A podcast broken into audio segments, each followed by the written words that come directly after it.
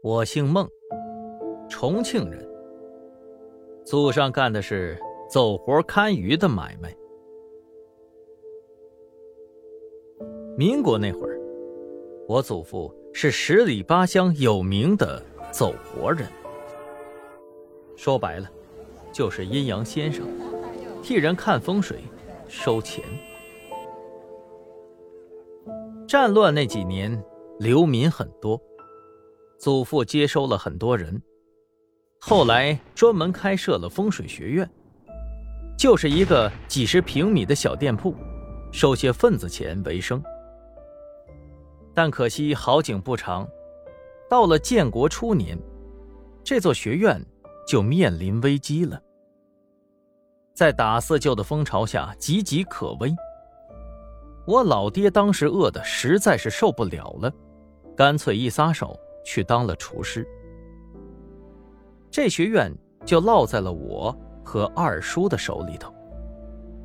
明面上挂着院长的名头，但是实际上却是食不果腹。九十年代那一会儿，我所在的城市和所有地方都一样，开始大搞建设，风潮四起。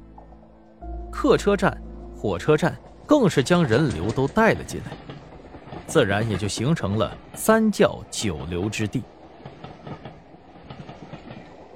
尤其是失足妇女，基本上都是位于城中村一带。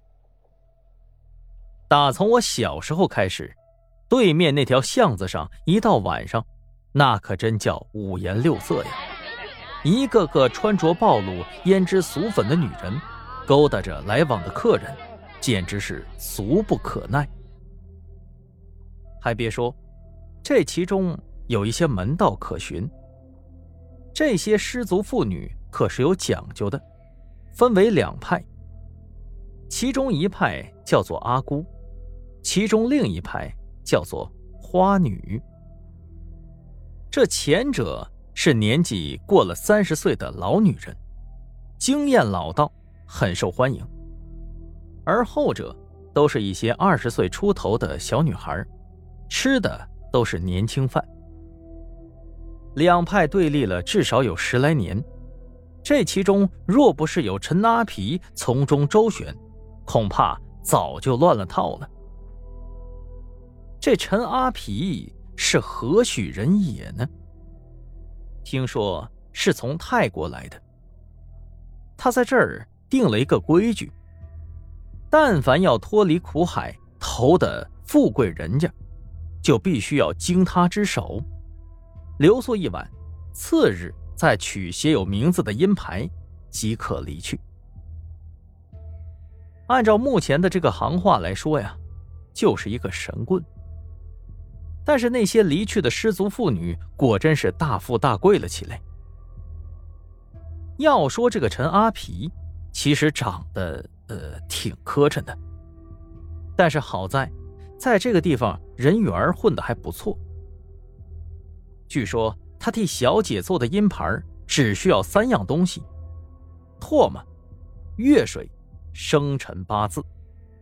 然后捏个泥人放在里头，用红绳牵着小姐的手指头，就会让人迷迷糊糊的神魂颠倒。说到底呀。他就是个老色鬼。每逢这家伙要带一个小姐来脱离苦海的时候，我二叔就连连摇头，骂这家伙是个缺德玩意儿，迟早有一天呢，得完蛋。但是骂完以后呢，二叔就会两眼放光，搬着一张小椅子坐在门口盯着。重庆的生活节奏不快。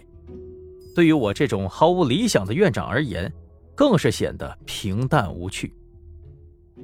但是这种慢节奏的生活，随着陈阿皮的死亡而被打破了。